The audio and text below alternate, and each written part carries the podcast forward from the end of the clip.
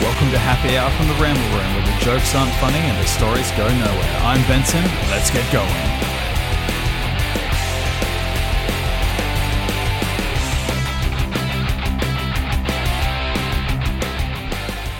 Yo! Welcome to the first official episode of Happy Hour from the Ramble Room. Getting straight into it, guys. Uh, as a lot of you may know, I have just become a dad for the first time to twin boys. Uh, and if you're a parent, you will absolutely know that as much as you may not want it, life gets crazy. Uh, this podcast is a way for me to get my friends and people that I love or find interesting in a room with me, having a drink and just having a conversation about anything and everything. We'll be talking about life, parenting, family, movies, music, sports, whatever our hearts desire. As goes with this, there will be a lot of swearing and topics that some of you may find offensive or topics you don't agree with. Uh, these are my views and my opinions, and I'm here navigating my way through the world, so please pardon my ignorance, uh, but I'm always learning. We're here for a good time and not a long time, guys, so driving the chat this week uh, is my good buddy, Mr. Leigh Matthews. Uh, you'll get to hear my chat with him in the coming weeks.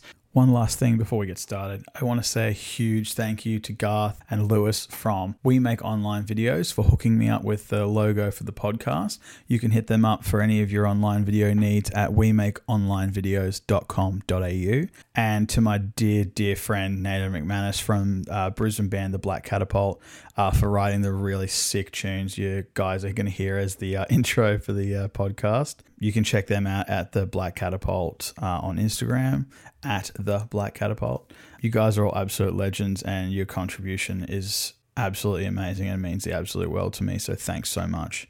Uh, but for now, grab a drink, kick back, relax, and enjoy episode one, part one, Life of Benson. You. Uh, let's hit it up again. We thought uh, we'd do something a little different. Um, probably for the first episode, just because uh, if there's anybody listening who doesn't know me very well, they probably want to know some stuff about me, I guess. So that got a good buddy Leigh to come in and give us a hand with um, just sort of drive the conversation and ask some stuff that people might want to know. So we'll uh, just take it from there. Well, tell the good people about yourself, Benson. Oh. Where, where you from? Go back to the good old days of uh, the beginning of Benson. Well, I started in the womb.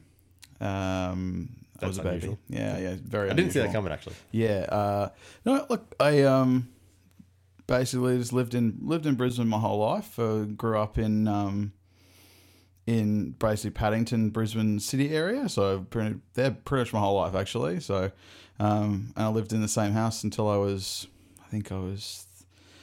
Look, I didn't leave home very until very late, so probably until I was like thirties. So just because it was convenient and I didn't have to pay rent, so it was worked out pretty well for me. yeah, and for the interstate and perhaps international listeners that you do have, uh, Paddington's quite a nice area of Brisbane. It is, yeah, So, it uh, yeah, Di- it didn't start out. not? It didn't start out that way, apparently, from what I've heard over the years. Paddington was a shithole to start with, and then it became one of those areas that just had all the trendy cafes and you know the like people just sort of move into the area and start to sort of make it gentrifying. Is that what you call it? Like it makes it a little bit, you know, better, better, a better area. Um, and um, yeah, like when I was growing up there, it was very uh, like when when I left the area, it was a big family area. Like lots, like get to Halloween and there's fucking kids everywhere. Yeah. They closed down some of the streets to do trick or treating and stuff because there's that many kids in the area. But when we were growing up there, there was no one. It was literally me and my brother. There was no kids within like a probably five block radius that we ever saw. Okay. So it was crazy, I really don't weird. I only ever sort of known it as a as a nice place. Like Yeah. Sort of inner city, sort of, or close to. Yeah. Yeah, yeah. Well, when I was, I think some of the couple of people that I would have talked to over the years, like um, that, like spent a lot of time there when they were when they were younger. Um, they were saying like there was like like grungy punk clubs up in like where all the cafes and stuff are. Up where I don't know if, if people know the area. The Kookaburra Cafe was a big um, like a sort of restaurant there that did like, like really really big famous pizzas, and that was like in that area was like all these divey punk clubs and there was like lots of you know beatings and stabbings in the area and things like that and um, yeah and then it's sort of now it's this bustling uh, family uh, rich people's area. Yeah. like I think a lot of the average housing, depending on their area in Paddington's, your houses are over a mil, easy, easy. Education wise, what Ooh. I st- I, you, you're a private boy or No, no, no, no. I was uh, nowhere near smart enough for that. I wouldn't waste their money on it. Fair enough. but uh, no, I started out at uh, Petrie Terrace State Primary, uh, and then um, or state school, excuse me, state school. And I think that was um, like I was there until I think the end of grade three. Um, but I was look if you, if you know if you know anything about me and my um, I guess uh, like I wouldn't call them mental issues, but like I got a pretty mad case of ADHD, and it was obviously very apparent as I was a kid. So I got sort of I got sort of pigeonholed pretty early that I was going to be a troublemaker, and like I just a lot of little things happen where like I don't I don't remember a lot of them because obviously I was so young, but a lot of things that I apparently did that were then like pigeonhole as a troublemaker, and I ended up having to. Like, Mum pulled me out of that school because I was actually getting targeted by the principal because of certain things, and a lot of them were just being in the wrong place at the wrong time, from what I can remember.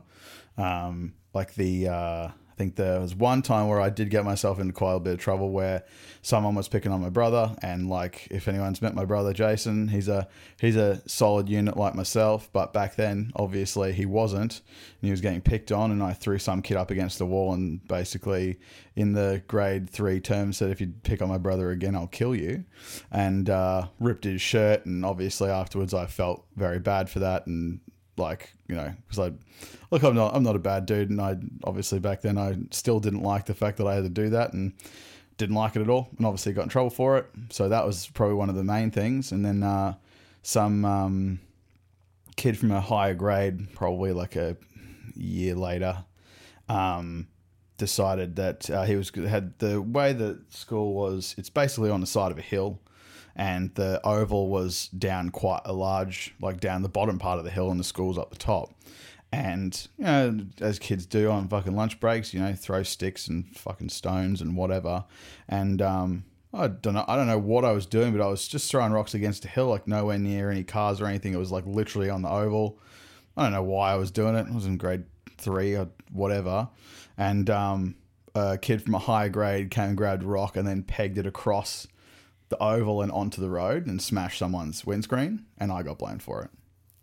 So, like, apparently, uh, again, I was the troublemaker, and it got bad, and my mum just went, "Nah, you need a fresh start. We're gonna get you the fuck out of there," and took me to uh, where I started uh, in grade four at Ithaca Creek, which is a little bit further away from where we were living, but not in the grand scheme of things. I couldn't walk walk home if I needed to, and uh, as I got older, so I was there from grade four to seven. So, uh, you know, graduated there and you know, made some pretty good friends. I don't, I think I'm in contact very barely with a couple of people from primary school, but you know, not like nothing like you know we're best mates for life kind of thing. I sort of made all those mates at like when I got to high school and and onwards. But yeah, like I know, I didn't do particularly I think I didn't do amazingly in school. Like I've never been an, an, an academic, that's for sure. Uh, probably more the class clown than anything else. But uh, you know, and, and, even then, I wouldn't call a big thing class clown. I'm not. I don't think I'm that funny. uh, but yeah, yeah, fair enough. Cool. And so, what'd you do uh, coming out of high school? Ah, coming out of high school. What, um, what was your ambitions? What did you want to be? Oh man, honestly, I'm 37 now, and I still don't know what I want to be when I grow up. It's one of those weird things. I I always struggled with it. Like I thought I was meant to go and study and you know go to uni or go to TAFE and learn all these things, but I just don't learn the way that a lot of people do, and I find it really difficult to do it. Like I only just sort of got through high school on the sort of skin of my teeth kind of thing, so it was a bit it was a bit rough. Like you know definitely not the smartest guy in the room, that's for sure. So no, uh, no dreams out there, no rocket scientist or rock no. star or. I think at one point, uh, honestly, like I would have loved to. I, did, I, loved acting, like I loved, you know, um, I always loved movies and I loved acting and stuff, but it was never something that was gonna be a thing. Like I never sort of got sort of pushed into it. Like through high school, I did pretty much all I did outside of school was play hockey. So all I did was that. Um, there was a point there where towards the end of high school, I was probably playing hockey five, six nights a week. So literally all I did was that. And, you know, So when did you start playing hockey? third grade. So basically, oh no, I'd say fourth grade. I started skating when I was in grade three. So I got my first pair of rollerblades. Uh, that's unprofessional. I didn't turn my phone on silent. Um, it's the first episode. first, yeah, first episode. We gotta get the kinks out right. Yeah. um, yeah, so I think I started skating when I was in third grade. I got a pair of you know Kmart rollerblades for Christmas, and then just wa- was always on them. And I never really um, got off them, to be honest. Like I just sort of skated all the time, and every weekend was rollerblading around the house. It was rollerblading down the street. It was rollerblading, and then the next thing. Um, mum sort of sort of we'd been skating for probably a year before mum sort of went oh look like she took us to the skating rink after hours and was like kids on the rink playing roller hockey and or inline hockey. And then um, she sort of looked at me and sort of went does this look like something you're kind of interested in? And i was just like uh, just seen the mighty ducks so hell yeah fuck yeah let's go let's let's do this and then haven't i honestly haven't looked back like So I had to pick up a new pair of skates this week. Oh yeah, you did. You told me that skates. Yep. Yeah. How'd that go? Break the lines. Oh yeah, I don't know yet. First game's tonight, so um, we'll see how they handle. Did you, did you get them baked? Yep. Oh, thank. Look, that's lucky. Um, but while I was there getting them baked, they had the Mighty Ducks uh, Playing on the TV. playing. Dude, I have not seen that thing in decades, and holy crap! One, the gameplay is terrible. I didn't Terrible. realize. Yeah. Uh, like the goalies, for example. Like I don't think you could dive out of the way of a puck any harder than they did. Yeah. And the equipment. I didn't realize how bad the equipment was. Oh man. Yeah. I, the sad thing is, I remember that equipment because I had to wear some of it. Like I, that's like it was crazy. Like I had the old, the old Cooper shin pads that you know back then you had to have like the extra elastic on them, and it was kind of before. Like especially for inline hockey, where they brought in like cover pants and stuff like that, that was always you kind of wore like ice hockey stuff because that's what you did. Like there was, it was kind of before all that happened, uh, or you didn't wear cover pants. It was literally just you put the shin pads on, and that was it. Like there was no covers over the top. It was just a pair of plastic shin pads on the front. That was it. So like back in the old the old junior days, but um, yeah, it's crazy how uh, how how out of date those those films are. Yeah. And then you go and watch things now like bloody Shoresy or like you know Goon and things like that, and you're going to go, oh, things have come a long way. like especially in film for for sure when it comes to hockey. Yeah. Yeah, yeah. Yeah. No, I didn't realize you got into it so early. Yeah, man. So it's been it's been look. I I like to make the joke, especially to my partner, where I say um, I've been dating hockey steadily for you know thirty years or you know whatever it was, however great, however old I was in grade seven. I think I've been playing. I think I've been playing for twenty nine years. So Yeah. yeah, it's a long time. I'm still not any good at it, but I've still been playing for. It's the longest thing. It's the longest thing I've ever done. Put it that way. I was stu- stuck with one thing for that long. Is there um ignorant, but uh, is there a professional inline hockey league? Uh, I, there was I saw bits and pieces of it. I don't think it's professional. Definitely not here anyway. Um, I when I was a when I was younger, there was a I saw it come up on um, I think it was like on weekends. I don't know whether it was on cable TV or not, but there was a thing called the it was like the roller hockey um like pro beach hockey. Oh, pro beach hockey is what it was called. Pro beach hockey, and it was based out of um, California. So it was literally a rink in the sun on Venice Beach, built on Venice Beach. And you kind of, and I was just like, this is the coolest thing ever. It was like, it was amazing. You see the both ends of the rink were actually curved up.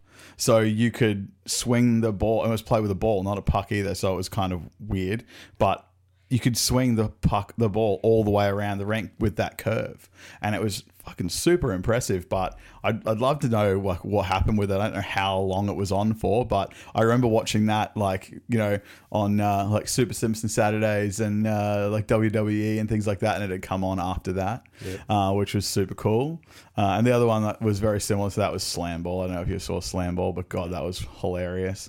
Was yeah. If they're playing it after the WWE, I guess that sort of yeah, it's, shows you who's watching it. so yeah, exactly. Probably So it wasn't going to last long. yeah, exactly. So yeah, it was, it was it was what it was, but it was pretty cool. Like I always thought that was kind of the the one I was like, wow, that looks so cool. Like playing outside in the sun, and they're, they're still playing in full gear, and you're like, oh, It sounds like a lot of sweat, man. Yeah, Like, it- it stinks as it is. I don't think uh, you know thirty degrees and Yeah. sunshine's going to help. Oh, it is. I tell you what, that's the worst thing. Like, uh, that's why I said in the in the episode that we've already we've already pre-recorded, uh, we were talking about hockey already, and I said that if I had to make the choice, I'd always pick ice over inline, and it's purely because of the heat.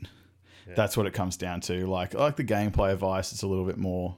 Um, it's, it's there's I guess there's more structure. Inline's a lot more fluid because there's no offsides and icings and stuff. But um, for me, it was very like. Uh, yeah, just the heat, man. Like I've played tournaments in the middle of February, and you just like it. it no, no, I don't. I don't. And that's being look and being and being being a fat man. I definitely don't like the sweat.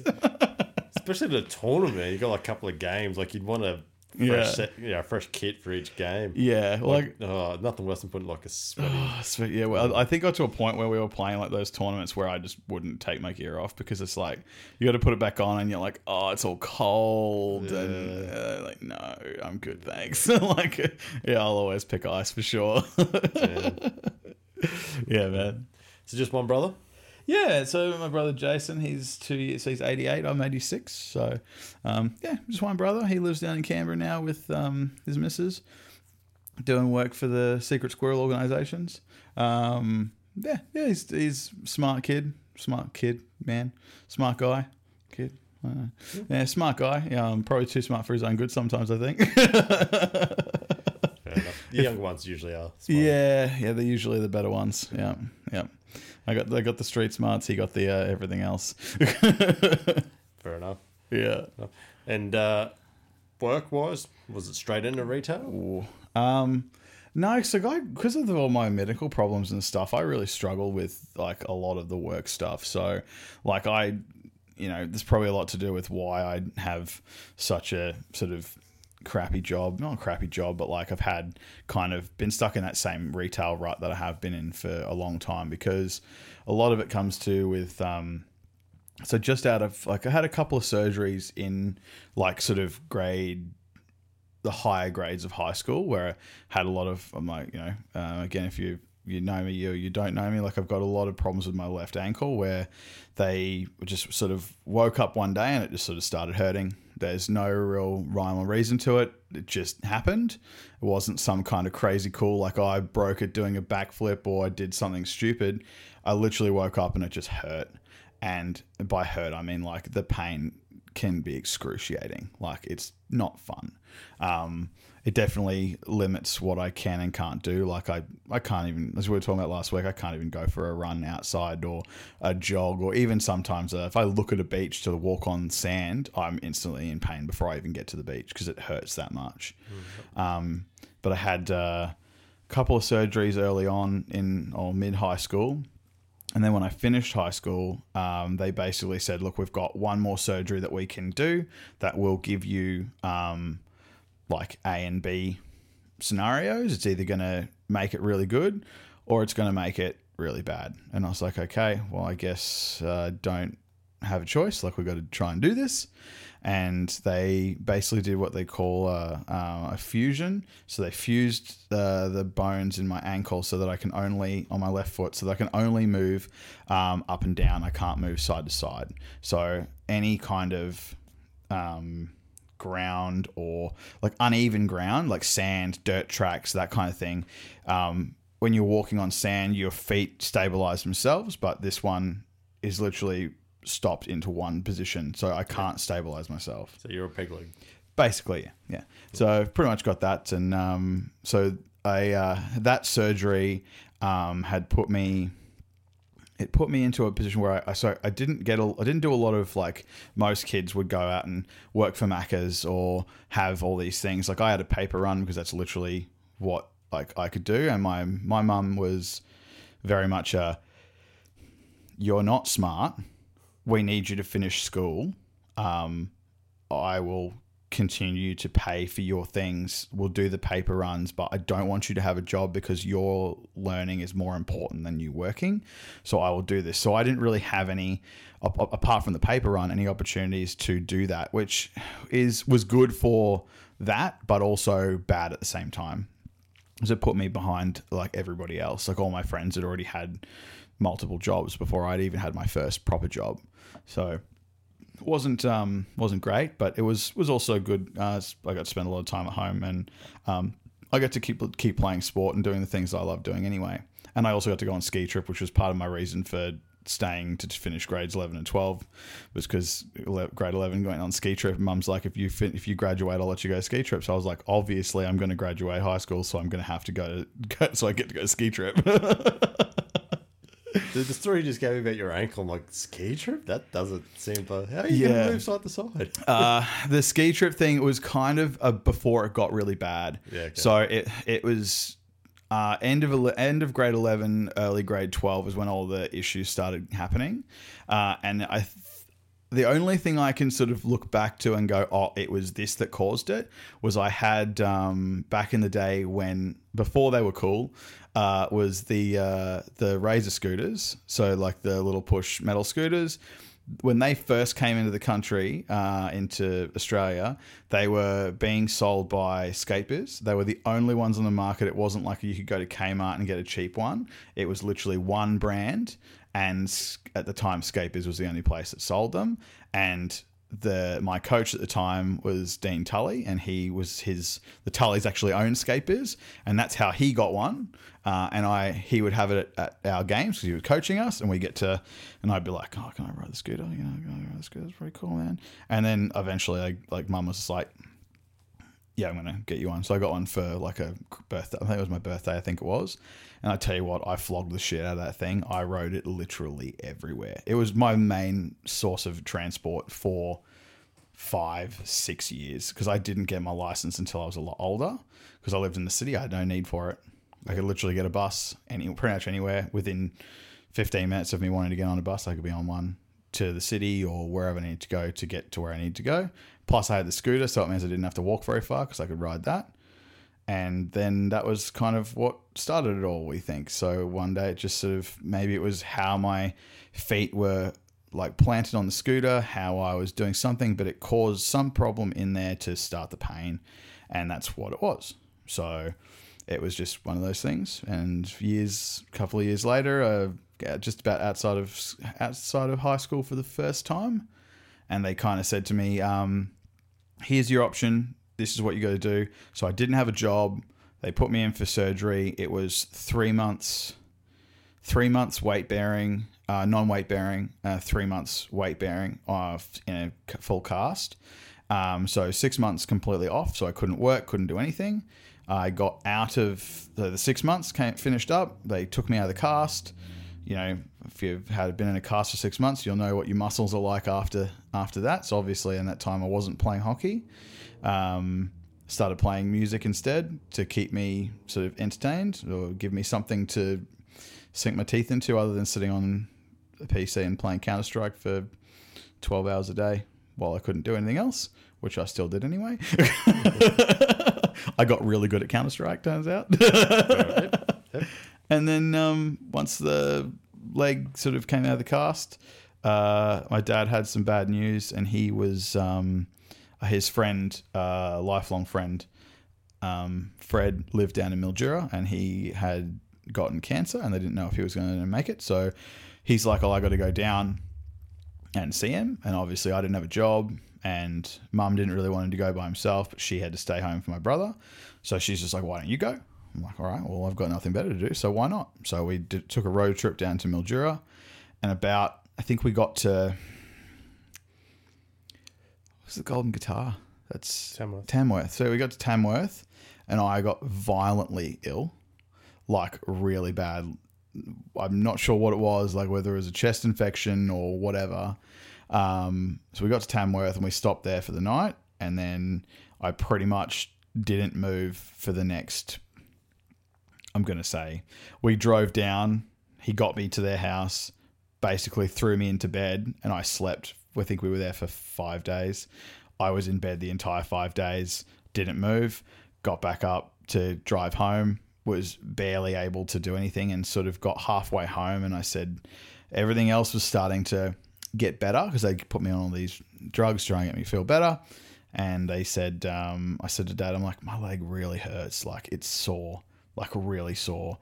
And it was kind of like a, you know, like we've just been I've been laying down. He's like, look, it's probably because you've been laying down for five days. Like you haven't done anything, so your leg's probably sore because you haven't done anything on it. I'm like, okay, yeah, well, I guess that makes sense. Um, and then we got home and uh, it was still sore.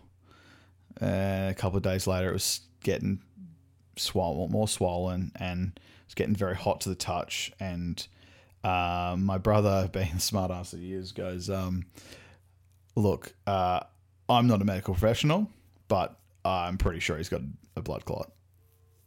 Almost certain he's got a blood clot." And I was like, "Fucking bullshit! I have a blood clot. Don't be ridiculous." Mum's like, "Don't be ridiculous. He doesn't have a blood clot." So anyway, we went to the doctors, and the doctor, good old, good old run of the mill GP, just says, uh, "Take some Panadol, you'll be fine. Yeah. There's nothing wrong with you." Didn't send me in for a scan, being a 19 year old kid. They're like, like, had no idea what it could have been, but they thinking I was a young guy. There's like, oh, it's probably just a leg pain. He'll be fine. Uh, three days later, I end up in hospital, and the hospital is basically like, if you didn't come in the next 24 hours, you'd be dead. Yeah. Um, and it's like, cool. So that started the blood clot phase of my life where um, the next year and a half, uh, again, can't work because they put me on to, uh, if you know anything about uh, sort of medication and stuff, they put me on warfarin and means I couldn't do anything. So I had to stop playing hockey. I couldn't do any kind of sport that could get me, like bruise me or something like that. Blood thinner, right? Yeah, so it's a it's a pretty hectic blood thinner, and it was sort of back then. It was kind of one of the only ones that are out. There's there's new ones now, like the one I'm on currently is uh, one called Xarelto, but the warfarin was you had to get blood tests every week to get the right dosage. So I was constantly in and out of getting blood tests to figure out the dosage. Sometimes the dosage would go up, then it go down, and it'd just be constant for basically a year and a half. And then they went, "Yep, cool, the blood clot's gone. You're all good." I'm like, okay, fun times. Then I uh, had to try and figure out a way to get back to work or get to work and do some stuff. But like uh, like the good old friendly GP that doesn't know everything, um, a lot of people don't know everything when it comes to this stuff, and they also don't like to communicate between doctors and surgeons and specialists and stuff like that. And I sort of was probably about after all this, probably about a year, maybe about a year, um, maybe eight months. Um, I have um, started to get like I thought I just banged my leg on something. Didn't really think much of it. I banged my leg on something, and I had like a bit of a bit of a wound, and I thought, oh, just I've just banged it, and it's just opened up. I didn't think anything of it. And then a couple of days later, it's getting bigger. And a couple of days later, it's getting bigger and bigger. And we go to the doctors and we're like, well, we don't understand what's going on. Like, we thought it was just a cut. This is this doing this thing. Um, anyway, they start trying to treat it on this, like in the doctor's surgery.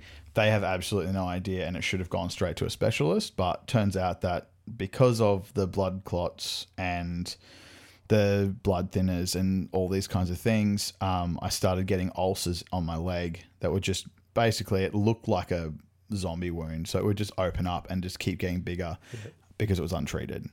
Um, and they went, so the doctor finally said, Look, we'll send you to a, um, it looks like it's an ulcer, we'll send you to a clinic. Um, to get it sorted. I'm like, oh, okay. So I went to the clinic and they were like, why the fuck have you not come to see us sooner? And I'm looking at him going, I'm, I don't know. They didn't send me to see you. They kept saying like, you know, asking me all these questions, and I'm like, I don't, I don't know. So they put me on the this stuff. Um, basically, it was like a five layer compression cast. So the first layer was like a kind of like a cream or some kind of ointment. So they cover my whole leg um, from toes to sort of you know just under below the knee in that, and then it has like five different layers of different types of um, material. So one was like a sort of like a cotton bud style thing. One was a super tight bandage. Then it was like a normal bandage. It was huge, and basically all it was was to because of the clotting, it had killed majority of the small veins through that area of my leg, and it just uh, had to do this stuff to compress it. Compressing it's the only way that I won't get them essentially. Um, so anyway, we finished up, and that was probably like a six to six to eight weeks, I think it was, of like constantly going back and forward. At this time, I'm currently now working at JB. Um, and yeah, so I had to like go to work in a, you know, sandal with this cast to try and jam it, jam my foot into a shoe so I could keep working because I was allowed to walk on it. It wasn't a problem, but incredibly painful, incredibly painful. Yeah. Yeah. Joyous, man. Yeah. Very joyous. Yeah. Sounds like a great time. Um, yeah. I couldn't help but think of the uh, Stephen King. Um, I'm trying to remember what the title was. The one where uh, the dude gets hobbled. Um, oh, Kathy Bateman played the um, the evil, basically. I, I can't remember the storyline, but I think the dude had a car accident or something. She pulls her out of the car accident, but then holds him like in her house. Ah, okay. Um, and then when he like goes to leave, he hobbles. Oh, she hobbles him. Um, so puts like a post between both ankles and then smashes both feet with a sledgehammer and breaks the ankle. Oh, Jesus. I'm like, sure that didn't happen to you. Yeah, honestly, it probably would have been better. would have would have come for a good story. Jeez, I'm trying to remember what the name of the bloody movie was. I, I couldn't tell you. Obviously you said Stephen. King, and I'm like, ah, it sounds like a horror movie. That's the opposite of the mo- movies that I would watch. Don't watch any horror movies? no, I'm not a, not a horror movie fan, man. I like I don't I don't really enjoy being scared. It's not something that I like. Yeah, you don't always get scared from horror movies though. Like one of my favorites. Like I'm into the uh, the real corny ones, right? Like the Friday the Thirteenth, the Nightmare on Yeah. Elm Street. It's like the ones that you just sit there laughing at. Yeah. Um, Well, I got I got scared watching bloody Jumanji as a kid. So like I yeah, I'm not a fan. To be fair, I am absolutely terrified of spiders. So that was the spider scene that did it for me. The rest of the uh, movie was I all I could think about was the spiders. So I wasn't a huge fan of that. yeah, I'm not going to judge it. Eh? Like I think there's always a movie that scares you. Like I, I don't know. For me, there's there's a movie that scares you as a kid that shouldn't scare you. Yeah. For whatever reason, it just scars you, and Yeah. that scar is deep. For me, it was Terminator Two. oh, really? Yeah. No, actually, sorry.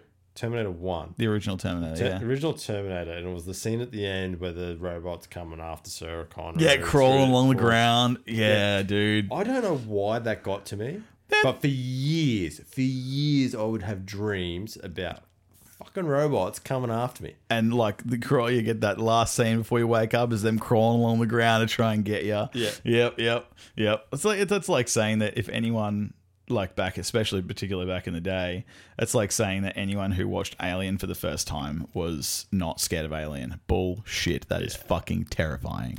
Thank you, Google. Uh, Stephen King movie Misery, Misery. I've heard of that movie too. I don't know why I didn't pick up on that one. Yeah. Yeah. Okay. and there's even a bit there Misery hobbling scene. Ah. okay. Thank I'm you, gonna- YouTube. Yeah. Ooh, all right. I'm gonna have to watch that later. Yeah. I have to watch the. Uh, I'll watch that little scene later. Yes. But yeah, And, uh, yeah.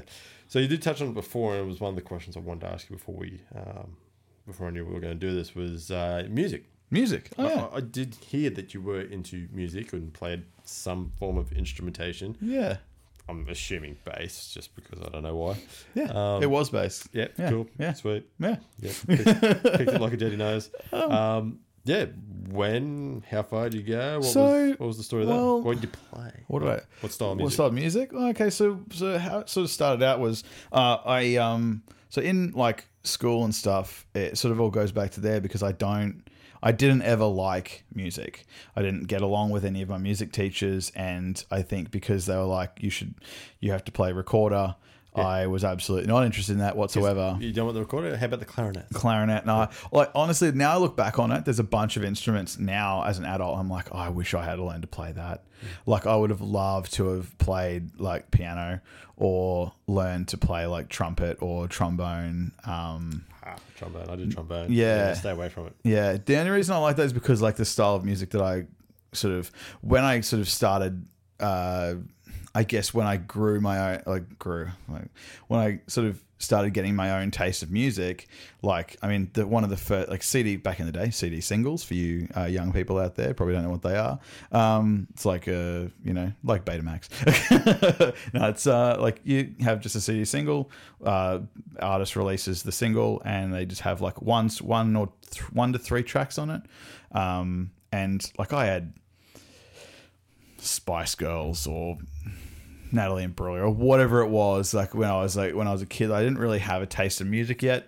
I think I still think uh, you have guilty pleasures, and like I can sit there and go, I know the words to Spice Girls songs because I listened to the album, and my the way my brain works, I still remember the lyrics to something I haven't listened to in ten years. I don't know too many people that don't know the words to a Spice Girls Yeah. song. As much as it pains me to say it, Yeah. the song comes on, you're like, yeah, I know the words. Yeah, I'll probably sing, yeah I, yeah. I I, see, I'll I'll sing along to it because I don't really care. as I just know the words. But um, yeah, so it was the my music taste back then was very eclectic, and then one year it's uh. It, I sort of I went to my cousin or my auntie and uncle's place, and my cousin showed me a a couple. He he had some stuff playing. Uh, I think it was my first forte into sort of punk. Was uh, he happened to play um, some Offspring and some Everclear, and my my brother really he really like stuck to it in particular Everclear stuff and I sort of I never really liked them until I was I probably started listening to them more uh, in the last 10 years than I ever did back then but I remember going I kind of like this and um, but I didn't want to like things that my brother liked so I kind of moved on from that and found something different and um, the I think it was Offspring I think it was Smash maybe Smash album um, what lots of swearing, lots of swearing on that album. So the my cousin had this on a tape and he listened to it. His dad heard the swearing and literally snapped the tape and in half and was like, You will not listen to that fucking trash again. And I was like, Wow, okay. So that's interesting. And that kind of always stuck in my head like, oh, Solid reaction. yeah, um, I kind of went with that. I like kind of. Oh, now I kind of want to listen to it more because you I- were a troublemaker.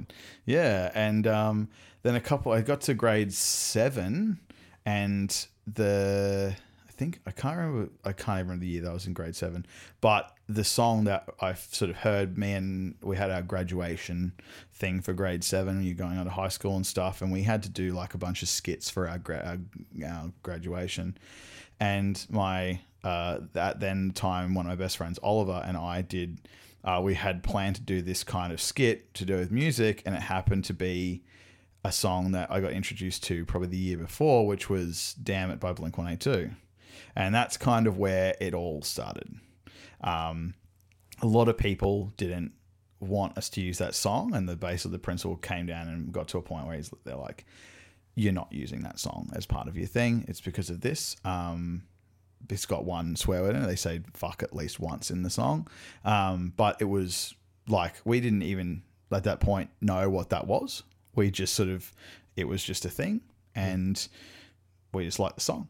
And that's what we want to do. Because it was like, well, this is growing up. This is what we're doing. This is what our lives about right now. And they wouldn't let us do it. So that was kind of where it started. And then it sort of became big blink 182 became an obsession for me to the point where like i could was literally listening to it every day every night i had speakers under my bed with a stereo where i would literally go to sleep listening to blink and like Limp Bizkit and a bit of everything really like lo- lots of different stuff Um, and then yeah, I sort of never really got into music in general. Like I couldn't read music. I still can't read music.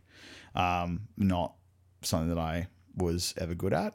Um, and then once all this stuff happened with my legs, I was kind of like, a friend of mine was in a band, and I was like, oh, I kind of want to play bass because the obsession with Blink had gotten to a point where I was like, I, I, I could play this, I could do this. This is it's this stuff's not doesn't seem that hard to play. Look at it, and I sort of just started. I was like, I'm gonna buy myself a bass. So out of nowhere, I went and bought a like a little um, oh, what do you call it? like a practice kit as a Fender Squier. I, I, I, well, I was gonna say actually I still have that guitar, but I smashed it recently. Um, but I just went, okay, well, let's, you know, um, try this. Um, Mum and dad both looked at me and just went, you're a fucking idiot.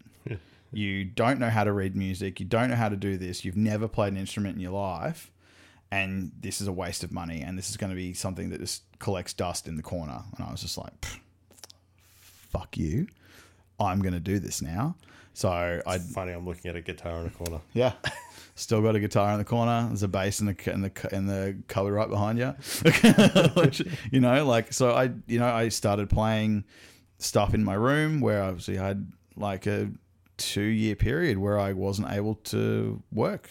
So I literally just sat in my room and tried to teach myself how to play songs that I actually liked. So I had uh, tabs back then was what I was I think uh, the main thing I was using, and I just sort of learnt to play songs that I actually liked. And then a buddy of mine um, from high school, he um, said, uh, well, we don't have a bass player anymore. And I was just like, he's like, you've got a bass? And I'm like, yeah. And he goes, why don't you play bass for the band? And I was just like, I don't know, man. Like, I'm not very good. And he's like, we're not very good. So that's not a problem. And I was like, okay. So anyway, like they dragged me eventually along to a, after I got confident with it, they sort of taught, he taught me how to play them via a tab. So he sort of showed me because he was a muso. So he knew what to do. So he just pointed to the things to play and he's just like, just do this. I was like, cool. So I sort of taught myself how to play two of their songs and then he helped me along with it, made sure I was playing all the right notes. We just played along to the pre-recorded track and then went to practice and I just played it exactly the way it was recorded and they went oh cool. And that's kind of where it went from there. Like we just sort of started playing um, with them as we as we wrote the songs. They were like yep it's third string down second fret blah blah blah. I'm like oh okay. And they're like play that like this. Like, oh cool. So it took them a little bit longer to teach me how to play songs but that's it was easier got it got easier from there. And we were um, so they were a band called Wearing Roscoe, and um, we played like a bunch of like we played quite while I was in the band. We played heaps of gigs, um, not to like you know huge amounts of people or anything, but like that was pretty cool. Um, and I sort of like I really enjoyed my time with the band. Um, we definitely thought we were way cooler than what we were, that's for sure. Um, but after a while, I sort of started to have um, issues with one of the particular members of the band, and I didn't really feel comfortable anymore. And I made friends in that time with another band, uh, and they were called Euphony. And um, while I was playing and wearing Roscoe, they had they were quite uh, I wouldn't say big, but they had a few really good opportunities uh, in that time to play uh, a couple of like uh, international support with international support acts, and as an international act, sorry. And then um, they um, had a few gigs lined up. They had a bass player that had left the band, and they asked me because uh, we'd played with them a few times, and I made friends with them to fill in for said bass player. So I went to their practices, learned the sets for their songs, really helped them out, and got out of a bind of gigs that they had already got lined up before the bass player quit. Um, and then they managed to get a um, what's the word I'm looking for? They got they got an international support slot with a band called Hello Goodbye. No, Hello Goodbye. I think it's Hello Goodbye.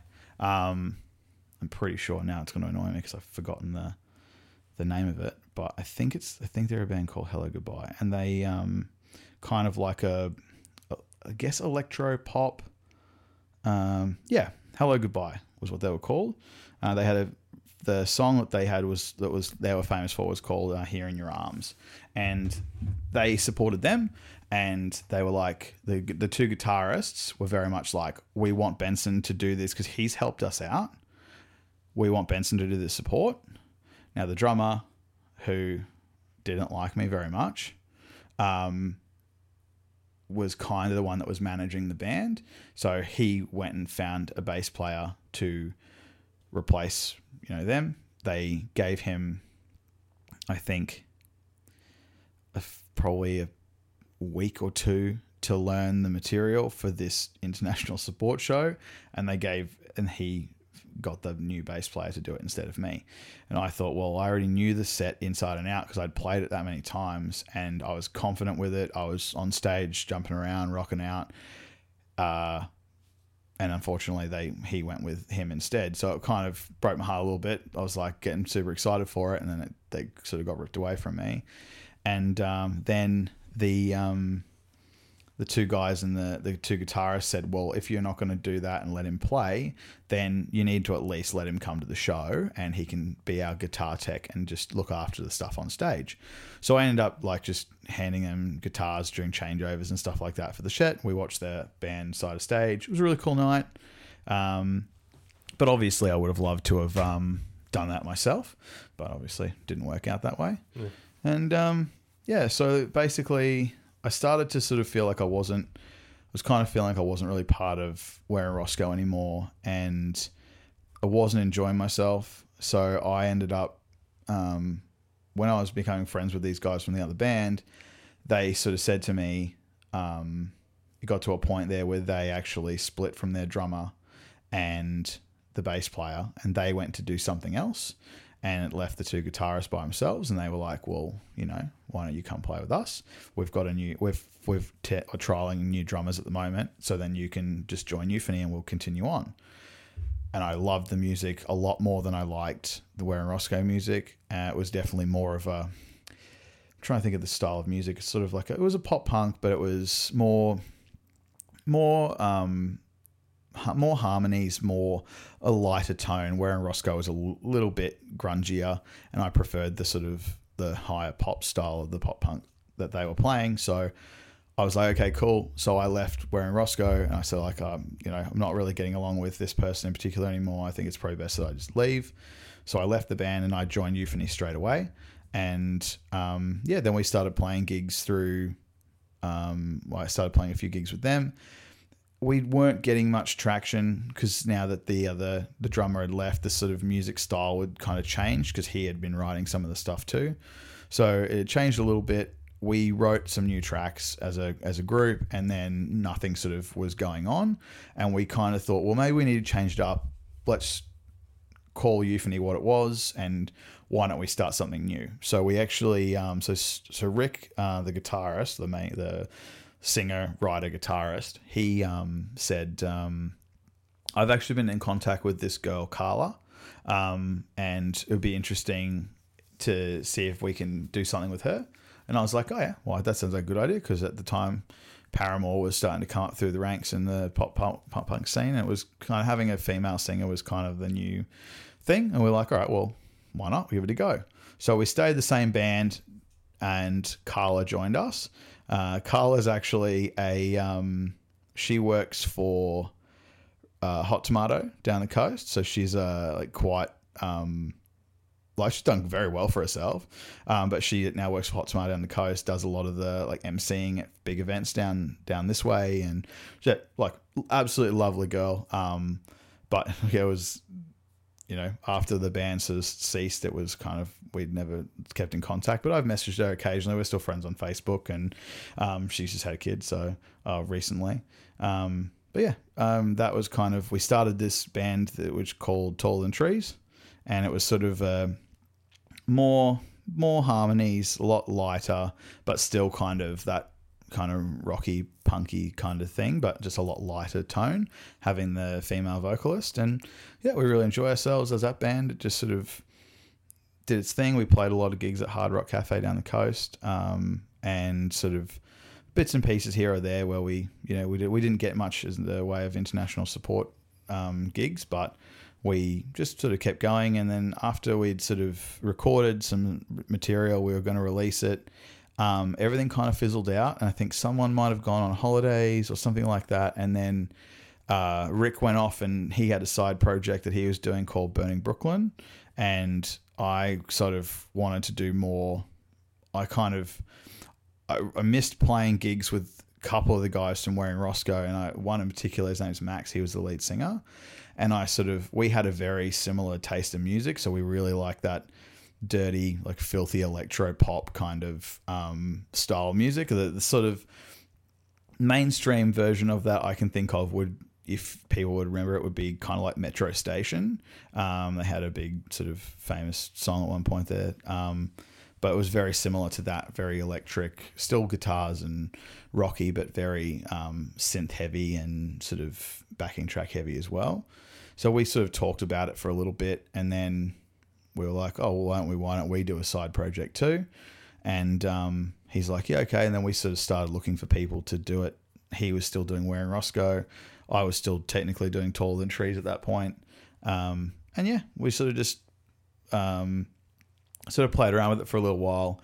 And he had then been talking to his guitarist from Wearing Roscoe, uh, Brendan, about it, and sort of said, "What do you, what do you think?" And he's just like, "I actually love this idea. Let's." He's like, "Can I be involved?" And I'd sort of, I was a little bit wary about it, and I sort of didn't really know what to do with it because I was we hadn't seen eye to eye in Wearing Roscoe, so I was a bit uh, in a lot of senses. Towards the end of Wearing Roscoe, it was actually the other guitarist that had flipped the switch on me and didn't really, he wasn't getting along with me. And Brendan was like, Look, I'm more than happy to come on, and if it doesn't work out, I'll leave. And I was like, Okay, cool, no problem. So we ended up getting three of us. Then um, we had their friend Adam, um, who was like an indie kid, wasn't really a, a pop guy or very indie indie based. He was basically like, look, I'll um. He's like, I'd, I'd be keen to, to get in on this because I think it's just so over the top and so out there that it could be a lot of fun. And then he got involved, and then we um, were having trouble finding a drummer. Uh, and we'd put on ads back in the day when there was still these were still a thing was uh, time off and rave magazine which you could pick up in the city it's like a, they're like a like a local music Yeah, I remember that news One. Yeah. yeah, and uh, you could put in ads for free in there and we put in ads for drummers and for keyboard players and synth players and stuff to try and find more people um, we trialed a couple of synth players didn't really work out um, they weren't really a good fit um, or they weren't sort of they weren't bringing anything to the to the band. We kind of needed to have to write everything for them, and then they could do it. So we didn't. They didn't work out with them, and then we got contacted by a drummer. Now the drummer happened to be Dave. So Dave was the drummer from Euphony that didn't like me, and I was very apprehensive, and I was like, I do not want to play in a band with him. I don't trust him. I said, I don't trust him. I don't like he didn't like me, so I don't. I'm not interested. I'm not really interested. I said, but I we can meet with him as a band if that's what you guys want to do. Um, and yeah, so they ended up, we ended up meeting with him, and he kind of said all the right things, and um, they were like, look, we're really interested. He was currently at that time playing an electric drum kit, so it made it a very different vibe than a full drum kit, which in theory would have worked really well for the style of music that we were playing. Um, but it just sort of him in general, uh, I was still kind of not sold on. So anyway, we all talked it over, and I said, look, if it's what's best for the band, I'll do it. Being the team player that I am, and I sort of said, okay, look, I said I'll give him the benefit of the doubt, but if it's an issue, I said if it comes up, I want him gone. And they're like, yep, okay, no problem. So anyway, he jumps into the band and starts effectively over a quite a short amount of period. We hadn't written any new song. We hadn't written any songs yet. So we'd basically written one song by this point. We hadn't actually done anything. So everything that we did as a band seemed like it just sort of came out of nowhere. No one had heard of us. No one knew what kind of music we played. We had a name like which was the most ridiculous name I think out of any band that I've ever heard. We were called the Monster Goes Raw. So Or- I'm sitting here waiting for like, and we were called Regurgitate. no, so we were called the Monster Goes Raw or TMGR for short. Um, and it was, we were obnoxious to the point where, like, we were wearing the cl- if you looked at some of the pho- I'll try and find for for the, those of you laying at home I will find some old photos of me in my ridiculous clothing attire of the time. I had my big emo fringe and the ridiculously bright like bright colored hats and wow it was it was definitely a thing. But um yeah so everything sort of started to fall together and we wrote one song, recorded it, and put it up on this website called Pure Volume. We wrote probably, and then it got to the point where I think we wrote two songs. You're Googleable, mate. So, Oh, yeah, well, yeah, we were Google Googleable. also goes raw with uh, a couple of R's on the end for some reason. Yeah, yeah, the extra, the extra R's. Yeah. So there's some like uh, there might not be photos of me up there because obviously the this as the story will continue on, you'll find out why soon. But um, Your name's down there. Yeah. So, well, anyway, so we added these couple of tracks that we recorded in there. Uh, and because Dave had the electric drum kit, yeah. So you no, found there- you found it. There is a photo of You you. found it. Yep. Yep. There you Yep. go. Yep. Mm-hmm. Yep. That's uh oh dude, you had the uh the black dyed bloody I did. I did. um what do they call that thing? The cow's leg? yeah, the the emo fringe. Yeah, Yeah. the fringe. Yep. Damn. The most un-emo person you would have met at the time too, which is funny. Holy shit, dude. Yeah. Right? Yeah. yeah, you look like you look Yep. like you look like the punk wiggles. yeah, there you go. There, the pop punk wiggles. That's exactly it. Um, uh, I still wore black a lot of the time, but I had a lot of coloured accents at that at that point. Yeah, black Um, shirt with uh, colourful writing. Yeah, yeah. So yeah, it was man, it was a crazy time. But anyway, we we put these two songs up on Pure Volume, and you could download them for free there. I we actually forgot that we put them up there. That's how like we we sort of just forgot about it. Um, we got to our first. We, we wrote enough songs to get to our first gig, and we shamelessly uh, put ourselves out there quite a lot. So it was literally a matter of we just promoted, promoted, promoted, and we promoted basically nothing because we had nothing at that point except for this a half an hour set worth of songs. Um, and we like to the point where we recorded the tracks and we would go to um, other people's gigs like when like big bands. So at the time short stack was the was the the uh, australian band that were these young guys that kid like teen girls just frothed over. Like it was yeah, you, you- look a lot of you people have probably heard of short stack before um, but they frothed over them. So we would we recorded all our stuff. We got them put onto CDs and we bought CDs by the box full and we literally stood outside gigs and just handed out a CD to anyone that would take one. Um, it was like it was it was you know we put money into it put, put quite, quite a bit of money into it and we just kept doing it just doing it after time and time again. And then it, we okay we got our first gig coming up so we booked a small uh, small venue called the Hive. About 120 people was the max people that we had in there and we'd never played a live gig before and we sold out our first show Nice. so 120 people. It's not a you know huge amount, but it's still like for a band that for a first set. first gig, Yeah. like we'd sold out uh, a gig, which is pretty crazy. Um, and then a lot of other bands sort of started hearing about us and seeing us around, and we were just like, again, shamelessly self promoting it. Like back when MySpace was huge, we would just smash MySpace and Facebook and Twitter and all that stuff to try and just build a following. And yeah, Including, uh, uh, thank you, Google, uh, 2012 Australia's Got Talent. yeah, I, that was not me, unfortunately. Yeah, I uh, there's more there's more to that. There's more to that. But they did go on after uh, I left the band. Um, they did go on to Australia's Got Talent, and they uh, I think they made it to the second round. So they actually did pretty well. They got us. They, as far as I'm aware from memory, they got um, they got three yeses from the judges on that one.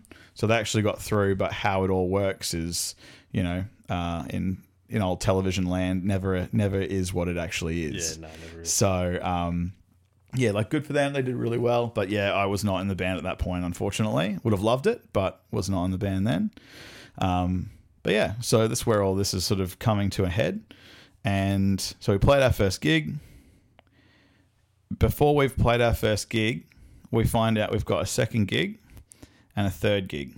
And the third gig, somehow, I don't know how or whose dick Dave sucked to get this gig, but the third gig ever was uh, international support for a band called 3OH!3. Now, 3OH!3 um, are from, funny enough, uh, Denver, Colorado, and um, are like uh, at the time, I think the um, the song that got them super famous was a song called "Don't Trust Me," and they it went viral. Like it was insane. They they were they had that song was getting played radio play everywhere. It was nuts. Uh, and anyway, so they were coming to Australia, and we managed to get our third gig ever was an international support for this this band. So we actually got to play the Hi-Fi um, in West End, uh, right near where we used to go to for all the Puckers parties. Was right on the corner there. Um, and I tell you what, that was still probably one of the coolest things that we've done. Was that was was was awesome. Was really cool. Um, and then sort of that's where everything started to go downhill, unfortunately. So like you know, again, we talked last week about how or last week, where in our la- in our other podcast, we we have already discussed a little bit about like you know fitness and health and, and that sort of stuff. Uh, and I was a big I was a big guy, so at this point, to do with all my leg problems, I've put on a lot of weight. So I'm about 140 kilos. So I'm a big I'm a big guy. Um, and if you see photos of me from that time in my life, you can see the difference in between now and, and then. Like I'm still a big guy now, but I'm a lot fitter and healthier than now than I was back then. Um, anyway, so all these things started to go started to change. So the Pure Volume website, uh, we logged back into it after a long time of not even paying attention to it, and we were consistently in the most downloaded, listened to pop artists on this website like first, second, like first, second place. We didn't even know about it. So it's we're starting to get a big following, uh, or relatively large following, and then we started to get interest from. We were sort of sort of shopping ourselves around because we were trying to make this a big thing, and we wanted to, um, you know, try and get a record label and and make it make something of this, because um, we knew we had something, um, and we heard from a company, record label, small label in the States, and they were sort of like, yeah, we're, we're, we're interested. And they, I sort of, I started to get sort of pushed aside a little bit and I wasn't being sort of paid attention to. And I missed a few band meetings because I had to go to work. Um, they had, um, details with um, like Skype and Zoom calls or whatever it was back then. I think Skype calls with this label, and they were very much like they basically like picked the whole band apart and were like, the thing that we want is your music and your singer, basically. Your singer and you probably your rhythm guitarist, which is Brendan. Um, everybody else, they sort of picked Dave apart. He's like, he's too old because he was a lot, quite a lot older than than us. Um, they said uh, Adam doesn't fit the band at all. His his aesthetic isn't good. Um, your bass player's way too fat, is what they said. You're way too fat. And um, so anyway, all this came back, and they're like, "So look, you know," oh, he's like, "I'm gonna have to." The drummer said, "I'm gonna have to try and make myself look younger." Um, to try and get this to work. Um, Adam's got to change his style a little bit, uh, maybe wear more hats because he was kind of balding in the front of his head there. I think that was, I think they said that. Um, and they're like, obviously, and you need to lose weight in order for this to work. uh, and I was like, I I kind of felt. I kind of felt a little bit betrayed because, like, in my head, if someone, like, if I was in that meeting, I would have been like, no, thanks, we'll pass because I don't feel like we should have had to change ourselves to to make that happen. Um, and anyway, so I wasn't there, and they kind of just went, look, well, you're gonna have to lose weight. So I sort of went, okay. I had literally just started dating my then girlfriend slash fiance slash wife around that time, um, and we'd only just started dating. So, like, you know, as you do when you go dating, you go out for ice cream and you do date nights and all that sort of stuff. And, um, yeah, so like they were keeping tabs on me from going out and they're like, you're not taking this seriously. You're not, you know, doing this correctly. You need to do what they've said and try and lose weight. Otherwise, you won't be a part of the deal and you won't be able to sign the contracts. And obviously, at this point, I'm sort of like, this is kind of bullshit, but we weren't allowed to talk about this with anyone else. And I was like, see, I think this is bullshit because fucking, this is before all that stuff came out about, you know, um, people being overweight and being discriminated against for it and stuff like that. So I'm in my head, I'm going, this is crap. I don't feel like this is a thing. Uh, if you've ever heard of a band called Bowling for Soup, they're a sort of punk band from the US. They had songs all through like the late two uh, 2000s, um, like teen movies. Um, and their guitarist is an absolute unit. This guy is huge, makes me look like a skinny guy. And I'm like, he's overweight, he's in a band and being, you know, quite famous. What's the problem? I don't see a problem with this. So anyway, I talked to Rick, was the guy that used to play in Euphony and Twelve Trees. I said, "You've had more like dealings with this before. Can you tell me what you think about this scenario?" And I told him everything. Um, and then he's like, "Look, I," he's like, "I don't agree with it." Blah blah blah blah blah. And I kind of started to push back a little bit. Then what happened next was we had a few more gigs in and around and things started to go real weird like dave just he like wouldn't talk to me he wouldn't like have li- literally have no conversations with me whatsoever. And I said to him, I'm like, what? I said, like, what is your fucking problem? Like, what is the problem? What have I done? And he goes, you've talked to such and such about this because Rick then told Dave they must have been talking about something. Um, maybe he said like, "Oh, congrats on the potential deal," like you know, blah blah blah, blah um, to Dave, and Dave's cracked the shits at me about the fact that I've talked to Rick about it, um, and I like I'm like I needed advice because none of you were talking to me. You wouldn't let me know what was going on. I had no clue, and I was losing the band that I'd started basically at this point, been taken over by Dave, and I had no say in anything. Um, they basically kind of went, okay, um, look, yeah, everything's fine, and then they're like, but you are still too fat. You can still play bass in the band, but if this label comes up and says this, you'll you won't be a part of the band.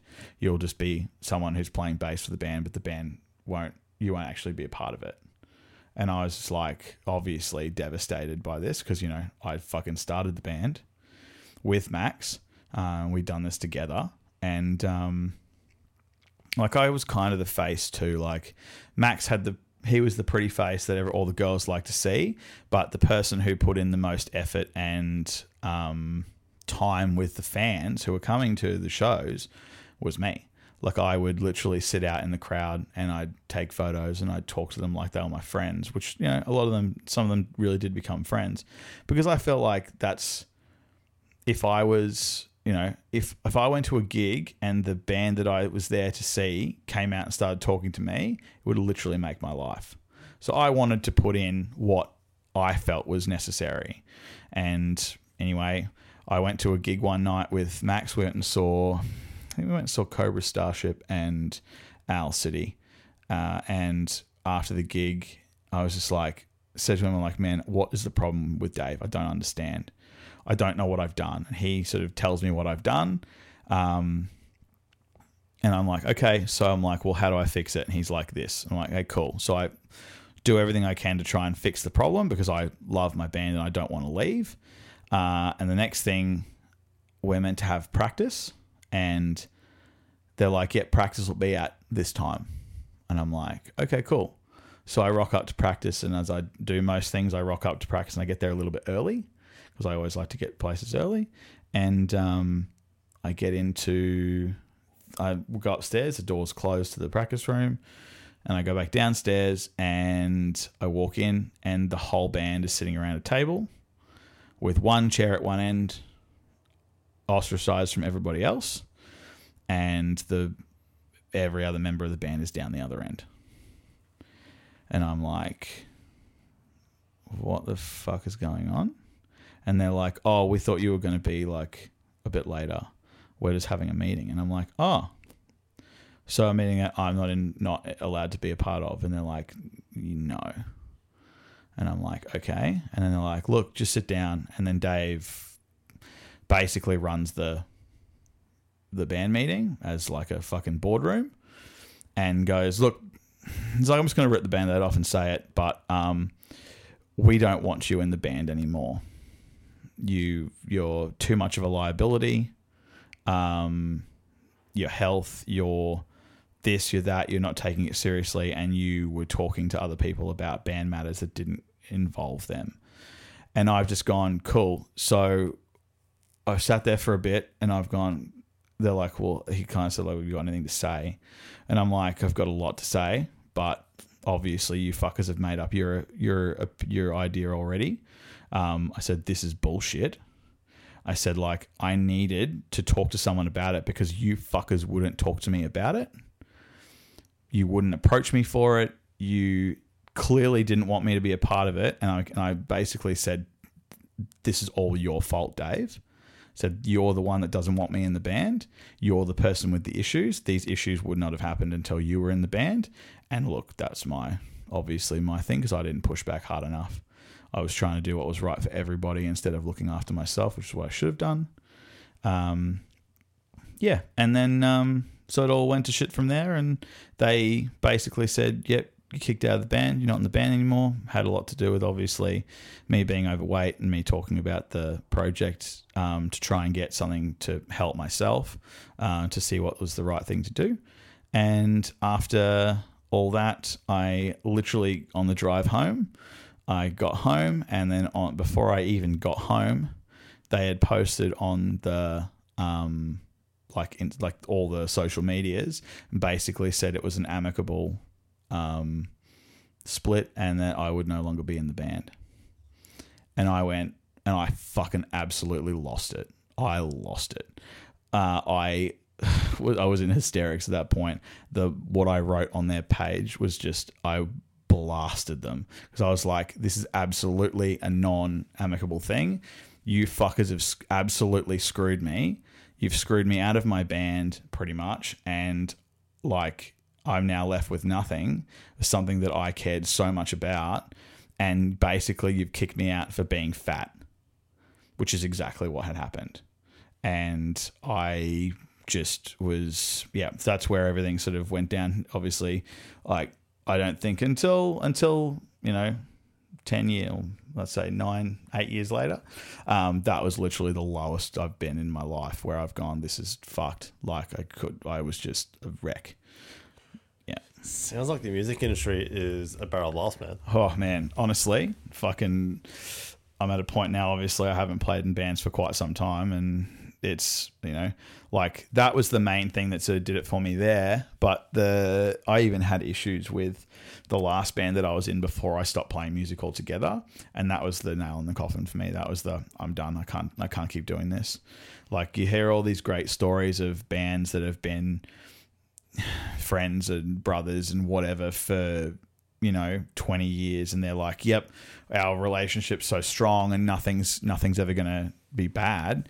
And then you go into things like this where i've had like two experiences where yeah i had some great things happen but it was all just destroyed by yeah, people I think the uh, the rocky road's probably a bit uh, bit more common than the smooth plain sailing. Oh yeah well, shit, guys, that's it for part one of Life of Benson. Uh, next week, coming to you guys in your ear holes, is part two. And guys, don't forget to hit us up on the socials. Instagram is at Happy Hour from the Ramble Room. Twitter handle is at HHFT Ramble Room. And if you want to chuck us an email, if you've got any questions about regarding the podcast, just email us at happy hour from the ramble room at gmail.com. Have a good week, guys. Peace.